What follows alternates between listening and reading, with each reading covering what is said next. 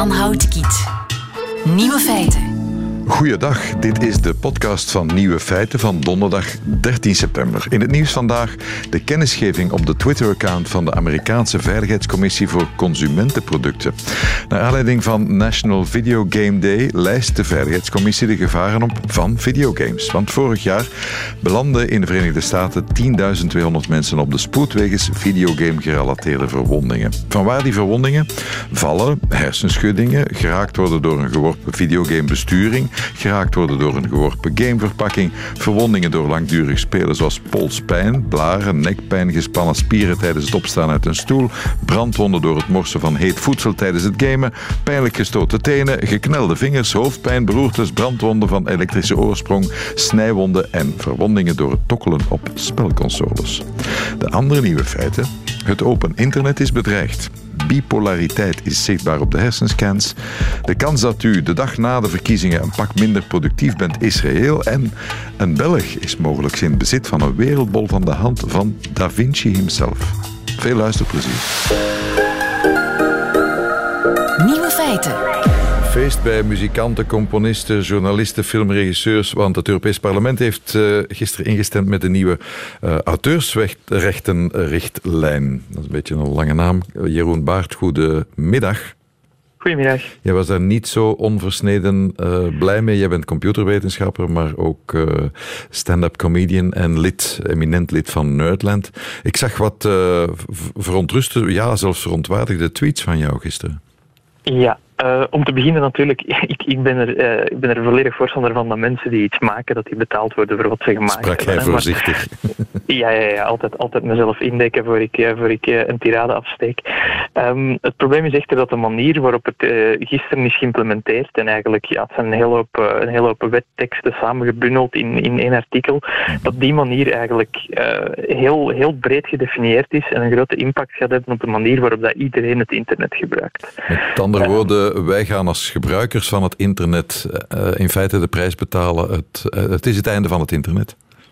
Wel, dat, dat, is natuurlijk een heel grote uitspraak, dat ga ik niet zeggen. Maar we gaan, we gaan het wel voelen als het geïmplementeerd wordt zoals het in het artikel staat. Hè. Want zoals het in de EU werkt, kan elk land daar zijn eigen invulling aan geven. Precies, het is dus een richtlijn, een... het is geen wet, want je ja, spreekt over wetgeving, het is een richtlijn. Ja. Het is een richtlijn, klopt. Um, maar natuurlijk, elk land staat vrij om dat zo strikt of zo onstrikt te implementeren als dat ze willen. En net daar zet je de deur op een kier voor, voor misbruik natuurlijk. Hè. Om maar een voorbeeld te geven. Uh, het, het, het, zorgt er ook voor dat nieuwe spelers op de markt het moeilijker hebben. Hè? Want stel dat je in België of in Europa een dienst wil aanbieden, zoals YouTube. Als je vanaf nu al je, je uploads, dus alle dingen die, die mensen erop zetten, gaat moeten scannen op mogelijk uh, ja, copyright uh, infringing content, noemen ze dat dan. Dus, uh, ja, dat is dan ja. die uploadfilter. Hè? Dat, dat is die uploadfilter, ja. Maar dat is, dat is een systeem dat om te beginnen, dat is een enorme opstartkost. Stel dat ik JeroenTube wil opstarten morgen, om daarin te investeren, dat is meteen al een gigantische kost, want dat is, dat zijn, uh, dat is veel rekenkracht dat daarvoor vereist is. En de systemen zijn ook niet perfect om te beginnen. Um, er, er, zijn verschillende voorbeelden van hoe stukjes uh, natuurgeluiden geïdentificeerd worden met uh, klassieke muziek bijvoorbeeld, die dan weer door Sony beheerd wordt. Hoe stukjes film geïdentificeerd worden die eigenlijk niet gebruikt worden. Dus om te beginnen zit er al een enorme foutmarge op. En om, te, om erop verder te gaan, er, er is gezegd van oké, okay, voor parodieën en, en memes, uh, en ik haal het woord ook, uh, en op, voor, voor fair use maken we een uitzondering. Maar het probleem is dat de manier waarop het in de richtlijn staat, um, wat het eigenlijk is, dat bij geval van twijfel wordt het om te beginnen geweerd en dan is er een soort van menselijke tussenkomst nodig om het toch nog toe te staan. En dat is natuurlijk een beetje de omgekeerde wereld. We weten allemaal wat dat uh, betekent als, je, als er iets mis is met een Twitter-account of er is op Wikipedia iets mis. Dat is een oninneembare burcht, vooral die grote jongens, de Facebooks en de YouTubes ja. deze wereld. Hè? Ja, de, wet, de wet, ik noem het altijd wetgeving, maar dat is foutief nee. natuurlijk. Ik ben geen jurist. De richtgeving, de richtlijnen, die zijn natuurlijk ook die staan een beetje bekend, of zo werden gisteren toch geïnterpreteerd als een vuist ja. tegen, tegen de grote techgiganten Facebook Precies. en Google. Ja. En vooral ook omdat artikel, artikel 11, dat is een, een ander uh, uh, richtlijn die gestemd is, dat gaat dan over de link tags, dat gaat erover dat Google of Facebook niet meer van een krantenwebsite de kop en de korte, de korte uh, byline mag, mag overnemen Precies. om te linken naar dat artikel. Uh, nu, ook daar valt zijn pro en contra wel dingen van te zeggen natuurlijk, maar uh, langs de andere kant, het is in Spanje in 2007 met me niet dood al eens geprobeerd. Daar is, daar is Spanje toen tegen Google News ingegaan. En wat eigenlijk het gevolg was, was dat veel kranten en uitgevers, zeker ook de kleine vissen, een enorm verlaagd verkeer naar hun site zagen, omdat ze dus ook de exposure missen. Ja, precies. En dat die grote jongens uh, niet de, de, de kolen uit het vuur, of wat, wat haal je uit het vuur, ik weet het niet, gaan halen. kolen veronderstel ik, ja. Want die, want die richtlijn, je zou kunnen zeggen, en de creatieve sector wordt daar beter van, want het werk wordt ja. uh, uiteindelijk, worden zij vergoed voor dat werk dat gebruikt wordt. En als gebruiker blijf je ook uit de wind, want de verantwoordelijkheid wordt verlegd naar de, naar de grote aanbieders. Klopt, maar die grote aanbieders moeten dan, om dezelfde goede kwaliteit te kunnen bieden, moeten inderdaad voor jou de kolen uit het vuur gaan houden. En het gevaar bestaat er ook in, want stel alle grote kranten in België uh, zeggen van oké Google, vanaf nu indexeren jullie ons niet meer. En Google zegt van oké fijn, dan betalen we je, we gaan jullie ook daar ook niet voor betalen. Dan komt er eigenlijk alleen maar nieuws boven borrelen dat niet je dan niet, ja, niet door een redactie gepasseerd is. En dat is ook het gevaar natuurlijk. Een van je tweets zei, uh, zeg maar bye-bye tegen memes. Uh, ja. Is dat zo erg? Dat Gaan we dat zo enorm missen? Dat is, dat, dat is om te beginnen heel kort door de bocht. Maar ik ben natuurlijk ook een comedian, dus een hyperbool voor iets of wat komisch effect is me niet vreemd. Um, we gaan dat niet zo hard missen, maar het, het, het is ook een beetje het probleem. Ja, um, zo die, die grote content, die uploadfilter, het hangt er natuurlijk maar vanaf hoe scherp je die instelt. Hè. Als Disney vanaf nu alle, alle mogelijke gebruiken van een Disney-figuur of een, een kort stukje gaat blokkeren, ja, dat is toch een hele hoop uh, creativiteit, een hele hoop remixcultuur die eraan verloren gaat. Het internet is gebouwd op het delen van informatie, op het herwerken van informatie. En op deze manier uh, fnuik je dat toch een beetje. Om te ja, zeg maar.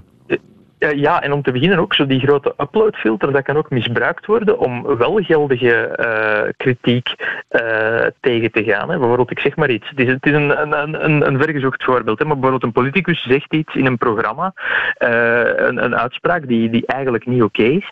Die kan dan achteraf gaan leunen op die uploadfilter om ervoor te zorgen dat die uitspraak nergens anders kan herhaald worden natuurlijk. Nu, er zijn eh, checks en balances in place om zo'n zo misbruik tegen te gaan. Maar het is niet ondenkbaar dat er bepaalde meningen om te beginnen geweigerd worden van de grote platformen. Als volgens jou de gevolgen van deze richtlijn dat zouden zijn, hoe, hoe moeten we het dan oplossen? Richtlijn weg, maar wat dan? Oh ja, richtlijn weg, maar wat dan? Ik snap bijvoorbeeld om te beginnen die kranten, ik snap dat die met de komst van het internet eigenlijk, die zitten met een oud businessmodel dat ze op een nieuw medium willen, willen plakken. Ik, bijvoorbeeld voor kranten al, al een, een heel goede oplossing zou ik vinden, maak het voor mij gemakkelijk als eindgebruiker om voor een individueel artikel te betalen. Ja. Nu zeggen ze van we lopen enorm veel uh, geld mis, omdat mensen de korte inhoud lezen op een andere website. Maar ik denk dat heel vaak gewoon het punt is van ik wil geen maandabonnement nemen, ik wil dit artikel lezen, laat me daar u 30 cent voor geven. Uh, nu, voor, voor eindgebruikers en voor, voor, voor, voor creatives, ik snap het ook wel, um, maar ga dan eerder naar een systeem, uh, ga onderhandelen met die bedrijven zelf om, om meer geld te betalen. Uh, van Spotify, van Netflix, van uh, dat soort dingen, maar straf daar de eindgebruiker niet voor. Dus auteursrechtenmaatschappijen van kleine gebieden, zoals België of Scandinavische ja. landen, ik noem maar wat, moeten met die grote jongens gaan, ja. gaan negociëren. Nog één tweet van jou, Jeroen, die zegt, waarin je zegt, ja, de copyright-industrie is op zijn sterfbed het internet aan het reguleren. Is collectief rechtenbeheer volgens jou voltooid verleden tijd? Um, is het voltooid verleden tijd? De manier waarop dat ze nu aanpakken is volgens mij onhoudbaar. Ik zeg altijd, het beste plan om geld te verdienen aan uw creatief werk, het beste antipiraterijplan ook, is één, maak goede content. Zorg dat mensen je content willen. Ja, bagger, uh, sorry, bagger verkoopt niet. Als een bakker slecht brood bakt, dan wil ook niemand het. Maak het beschikbaar voor iedereen. Ja, maak het beschikbaar op alle toestellen en plak er een faire prijs op. Nu is het zo moeilijk om bepaalde reeksen, die reeks zit dan weer bij Telenet Prime, die reeks zit dan weer daar. Uh, die muziek kan je enkel daar beluisteren omdat die rechten enkel daar verkocht zijn. Dat werkt gewoon niet meer met de manier waarop dat mensen content en media willen, willen uh, ja, uh, consumeren. Ja. En ik denk dat daar het, het groentje wringt vaak. Enfin, de definitieve stemming over die richtlijn staat pas gepland ja. in januari 2019. Je hebt een stem laten horen, namelijk die van de gebruiker. Jeroen Baart, dankjewel. Goeiedag.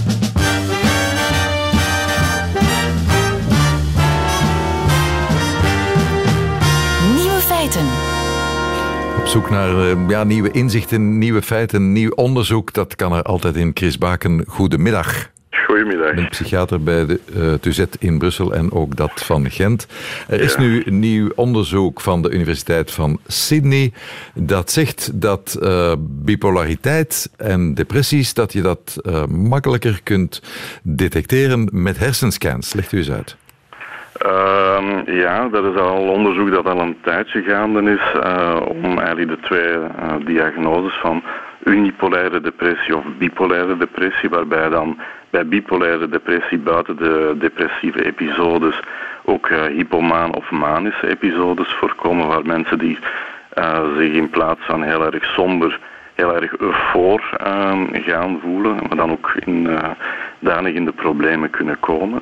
En waar eigenlijk de moeilijkheid bij is, um, omdat beide um, ja, patiëntengroepen, zal ik maar zeggen, depressieve episodes meemaken, om die eigenlijk te onderscheiden. En heel vaak is het ook zo dat bijvoorbeeld mensen die uh, langdurig een depressieve episode hebben, eigenlijk een, ja, laten we zeggen, een... Um, een verdoken vorm van bipolariteit hebben zonder dat die gekend is.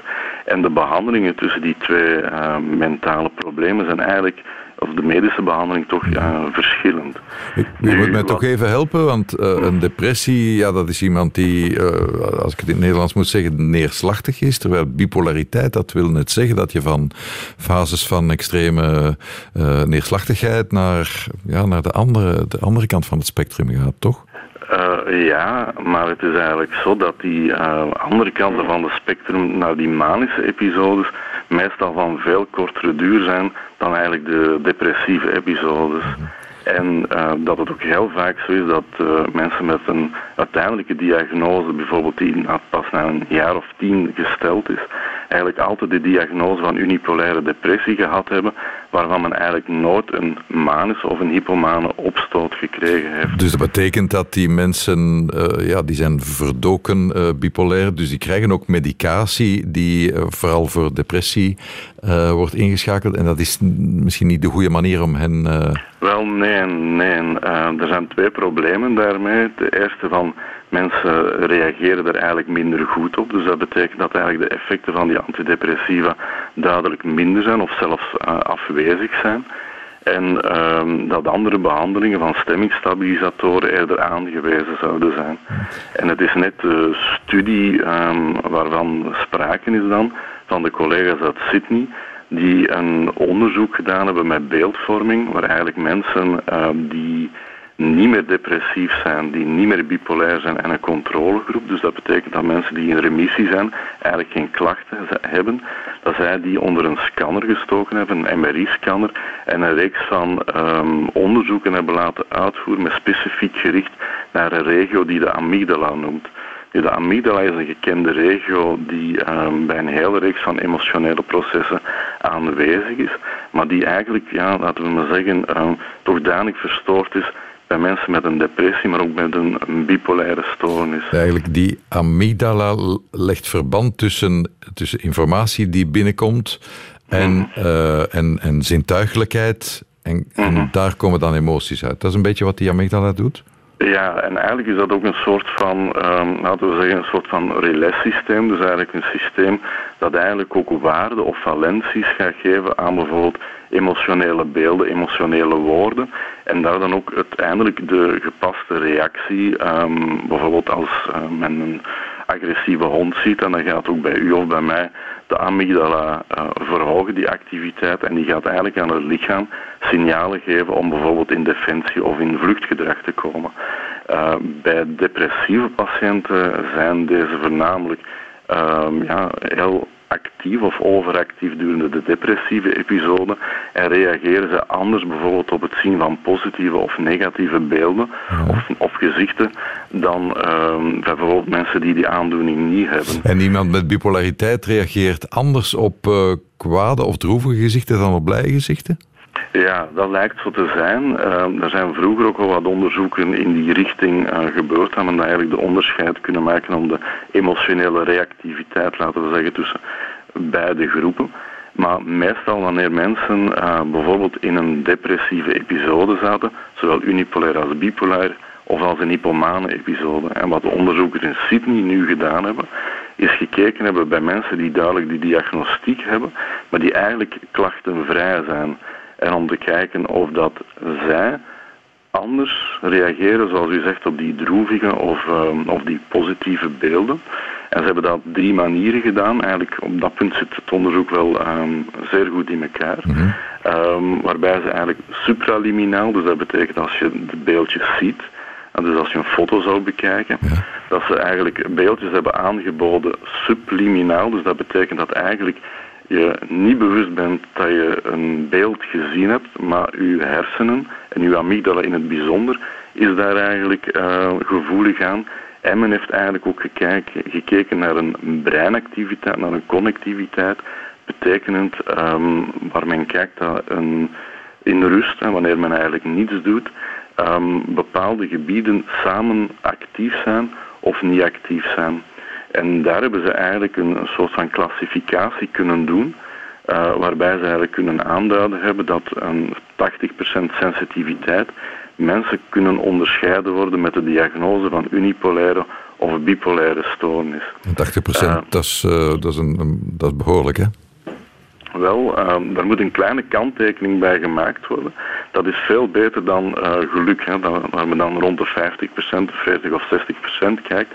Maar 80%, wat eigenlijk een, een duidelijk goede verbetering is, wordt eigenlijk in medische termen eigenlijk nog niet als hoog aanschouwd.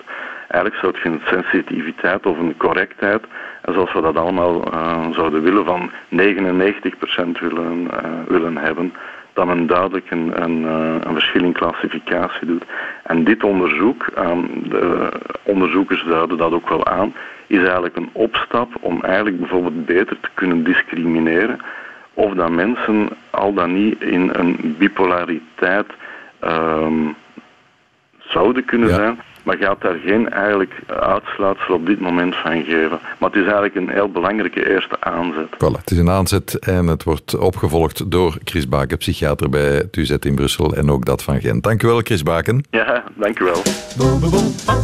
Nieuwe feiten. Als u van plan was op 15 oktober te gaan werken, 15 oktober, dag later dan 14, denk misschien nog eens goed na. Professor Herman van den Broek, goedemiddag. Goedemiddag. Want wat zou het gevolg kunnen zijn van gaan werken de dag na de verkiezingen? Uh, wel, uh, als je je al te erg verdiept hebt in uh, je persoonlijke keuze op 14 en je komt er bekijkt af omdat je eigen partij of uh, kandidaat uh, niet echt gewonnen heeft, dan zou het kunnen zijn dat je met een soort van emotionele kater zit, die maakt dat je toch wat minder geconcentreerd bent. Dat heeft u niet zelf onderzocht, hè? Nee, dat heb ik niet zelf onderzocht. Uh, een gewoon goed onderzoek in Amerika heeft even gekeken de dag na de verkiezingen Trump-Clinton. wie het gehaald heeft en wat een aantal kiezers dan gedaan hebben specifiek de dag daarna op vlak van werkengagement. Ja. Dat is meer bepaald aan de uh, Universiteit van Waterloo in Ontario, is in Canada dus. En hm. die hebben inderdaad onderzocht wat de gevolgen waren uh, op uh, ja, effectiviteit, efficiëntie, de dag na de verkiezing van Donald Trump. En ze hebben daar, ze hebben daar een bedrag op geplakt dat behoorlijk indrukwekkend is van het, ja, het economische verlies eigenlijk. Hè? Ja, dat klopt. Maar uiteraard moeten we dat toch ook wel een beetje relativeren. Ik, ik verwonder mij er ook altijd over als uh, de dag na een, een, een staking of ja. monsterfiles uitpakken met uh, de miljoenen of miljarden dat dat dan kost.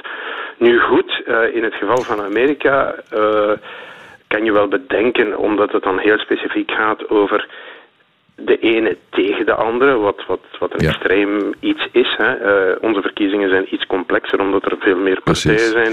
Maar daar gaat het dus A tegen B. Ja, de een wint, de ander verliest. Uh, ja, onvermijdelijk, ja.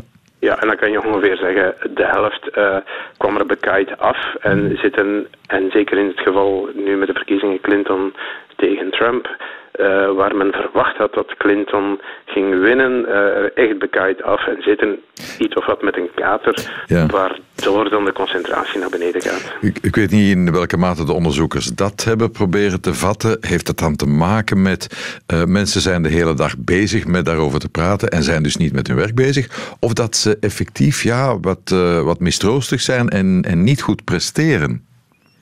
Um, eigenlijk het, het, tweede. Het, het, is minder dat ze erover bezig zijn. Er zullen wel werkplekken zijn waar men uh, elkaar wat uh, opnaait, veronderstel ik. Mm zo van, ha, ha, ha, je hebt gezegd dat deze ging winnen, maar het is lekker niet zo.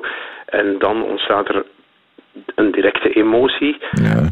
Um, maar het gaat vooral over het feit dat typisch voor mensen is dat als men zich heel erg identificeert met iets en de typische voorbeelden zijn sportevenementen. Hè. Uh, het is algemeen bekend, uh, de babyboom uh, in sommige competities na wereldkampioenschappen.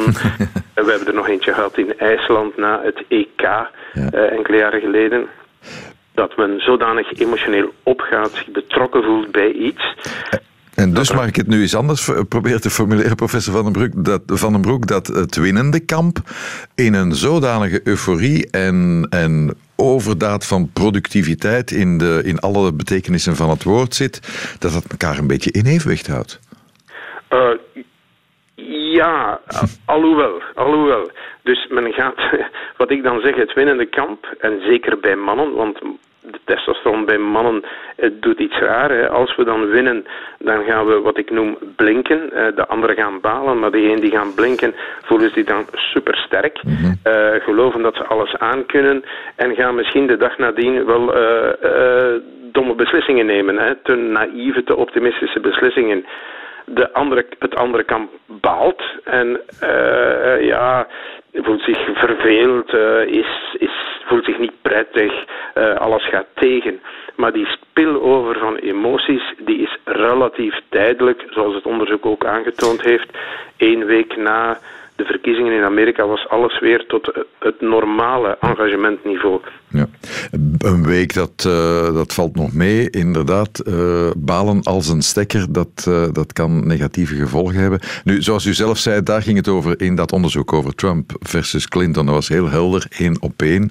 Hier zit het een pak gedetailleerder in elkaar, zeker als we het bijvoorbeeld over de verkiezingen hebben. Niet met voetbal natuurlijk, maar met de verkiezingen ja. zit het een pak genuanceerder in elkaar en zal het nog meevallen, denk ik? Denk het wel. Uh, ik zou wel aanraden om uh, voor de politiekers als dusdanig uh, de dag nadien niet te grote beslissingen te nemen mm-hmm. en even een soort van, van, van koeling down te ja. hebben. En is, is, de schade misschien minder erg dat uh, zij die in het verliezende kamp uh, zitten toch maar gaan werken? Want als ze thuis zitten, dan wordt het misschien alleen maar erger. Oh, voilà, kijk, uh, dat, dat, dat, dat, klopt, dat klopt zeker en vast. omdat, en, en ook het feit, want dat is een belangrijk gegeven dat in het onderzoek niet staat. Ehm, als men zich natuurlijk, als er ik weet niet hoeveel er in Vlaanderen, vijf, zes, zeven, acht politieke partijen zijn, zeker bij gemeentelijke verkiezingen, ja, dan wordt het identificatieniveau van ik als persoon met dat ene ding uh, veel minder sterk dan in één op één bijna competitieve battle. Ook naar mijn omgeving toe moet ik me dan absoluut niet zoveel verantwoorden. En als ik het goed voor heb, is in Vlaanderen en in België het, het soort uitgesproken ik heb gekozen voor dit of ik heb gekozen voor dat ook heel wat minder. Dus ik denk dat die economische schade op 15 oktober uh, wel absoluut in België niet zo groot zal zijn als uh, gesuggereerd wordt door de onderzoekers. Dus ik ga die verlofvisje toch maar terug intrekken, denk ik, professor Van. Uh, misschien wel. En ik denk dat wij ook uh, dan het voordeel hebben als uh, Vlamingen dat we iets gezapiger naar die dingen kijken. Ja. En ja, heeft dat ook misschien het nadeel dat we ons iets minder engageren. Maar langs de andere kant kunnen we toch ook wel het geheel relativeren ten opzichte van het politieke bestel, hoe het zich daarna zal uh, volstrekken of aftekenen. Vlamingen zijn, het heeft zo zijn voordelen. Professor Herman van den Broek, dank u wel. Oké, okay, dag.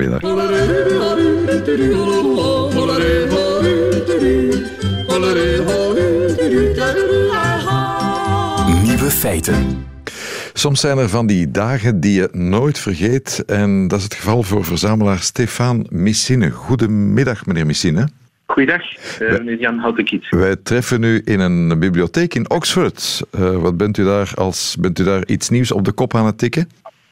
nee, nee uh, ik ben hier uitgenodigd om een voordracht te geven over een, een kaart die Leonardo da Vinci 1503 getekend heeft en over de vroegste geboorteoorkonde van Amerika van 1507. Ja. En dit is in de Bodleian Bibliotheek. Ja, die Da Vinci die speelt een uh, cruciale rol in die ene datum die je nooit zult vergeten. Dat was 16 juni 2012. Wat is er toen gebeurd?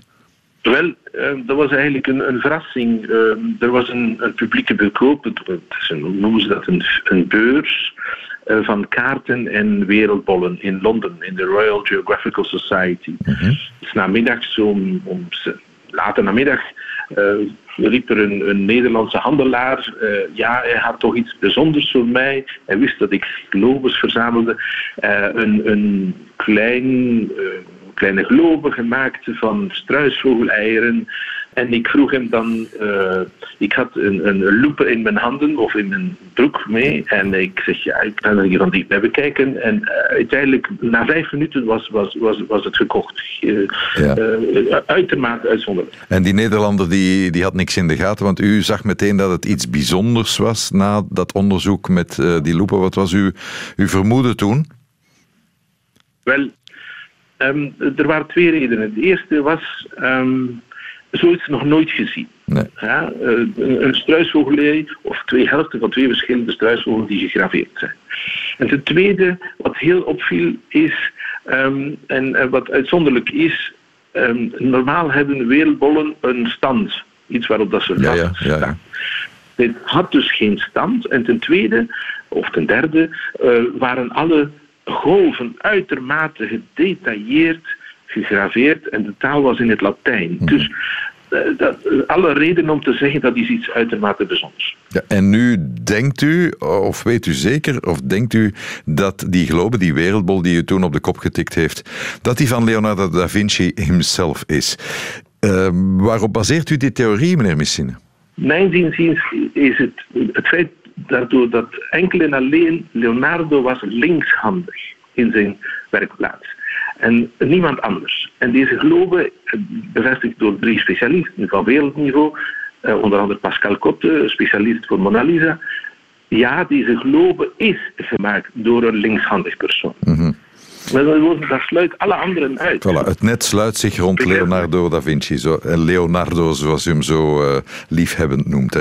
Ja, dat is juist. En, en vooral het, de, de reden waarom een ei, wie, wie, wie graveert een ei, dat is 2 mm dik, dat heeft dus te maken met de, het experiment. Het eerste, de tweede, iconografische betekenis van de geboorte van de nieuwe wereld. Ei is het, dus symbool van leven, van geboorte. Ja. En ten derde is een klein object. Je kunt het tonen, het heeft een didactische functie. Ja. En op het moment dat Leonardo, dus 1504, daar aan het werken was, was hij aan het proberen om de, de, rivier Arno uh, to, to, make it navigable.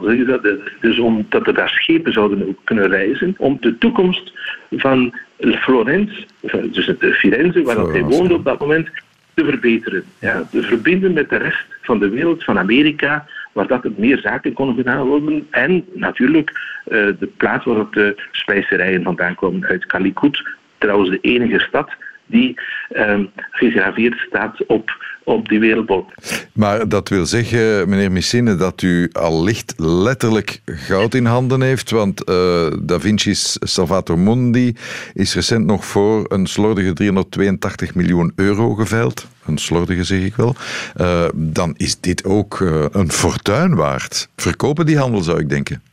Wel, het is als volgt. Als verzamelaar bent u eigenlijk verzamelaar. Dus men, men, men, is geen handelaar. Um, dat, dat, is een verschil. Ten tweede, een wereldbol is geen schilderij. Dat is ook een groot verschil. Je kunt het moeilijk aan de, aan de muur hangen. De bedoeling zou zijn om het tentoon te stellingen. Nog één heel praktische vraag, Stefan Missine. Uh, ik neem ja. aan dat die wereldbol bij u niet op de vensterbank staat. Ah, nee, nee, nee, zou ik naar beneden vallen. dat mag niet gebeuren. Stefan Missine, goedemiddag, dankjewel. Nieuwe feiten. Middagjournaal. Liefste landgenoten. Ooit in een ver en vrijgezel verleden beleefde ik een nacht die je normaal alleen in films ziet.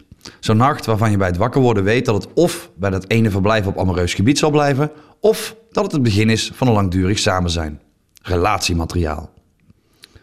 De nacht met, ik zal haar Tess noemen, want zo heette ze, viel in de laatste categorie. Althans, tot twee minuten na het wakker schrikken in een vreemd huis zonder de vaste bewoonster in de buurt. Ze had een briefje voor me achtergelaten met de woorden: Het was magisch. Gevolgd door een telefoonnummer dat ik niet op de radio zal herhalen, omdat ik het niet heb opgeschreven. Het was magisch. In een slordig, inconsistent kraaienpotenhandschrift.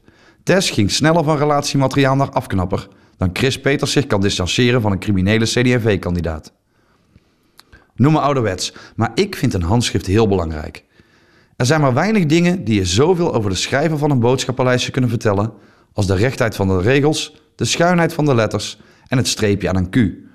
Alleen al om die reden zou iedereen dagelijks quiche, korn en quinoa moeten kopen. Een mooi handschrift kan enorm sexy zijn en lelijk juist enorm afstotend. Sorry Tess, mooie borsten, lelijke en van magisch.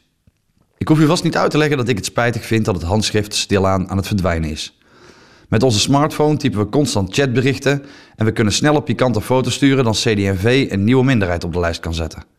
De liefdesbrief verdwijnt, evenals het boodschappenlijstje en god sta maar bij, het doktersbriefje.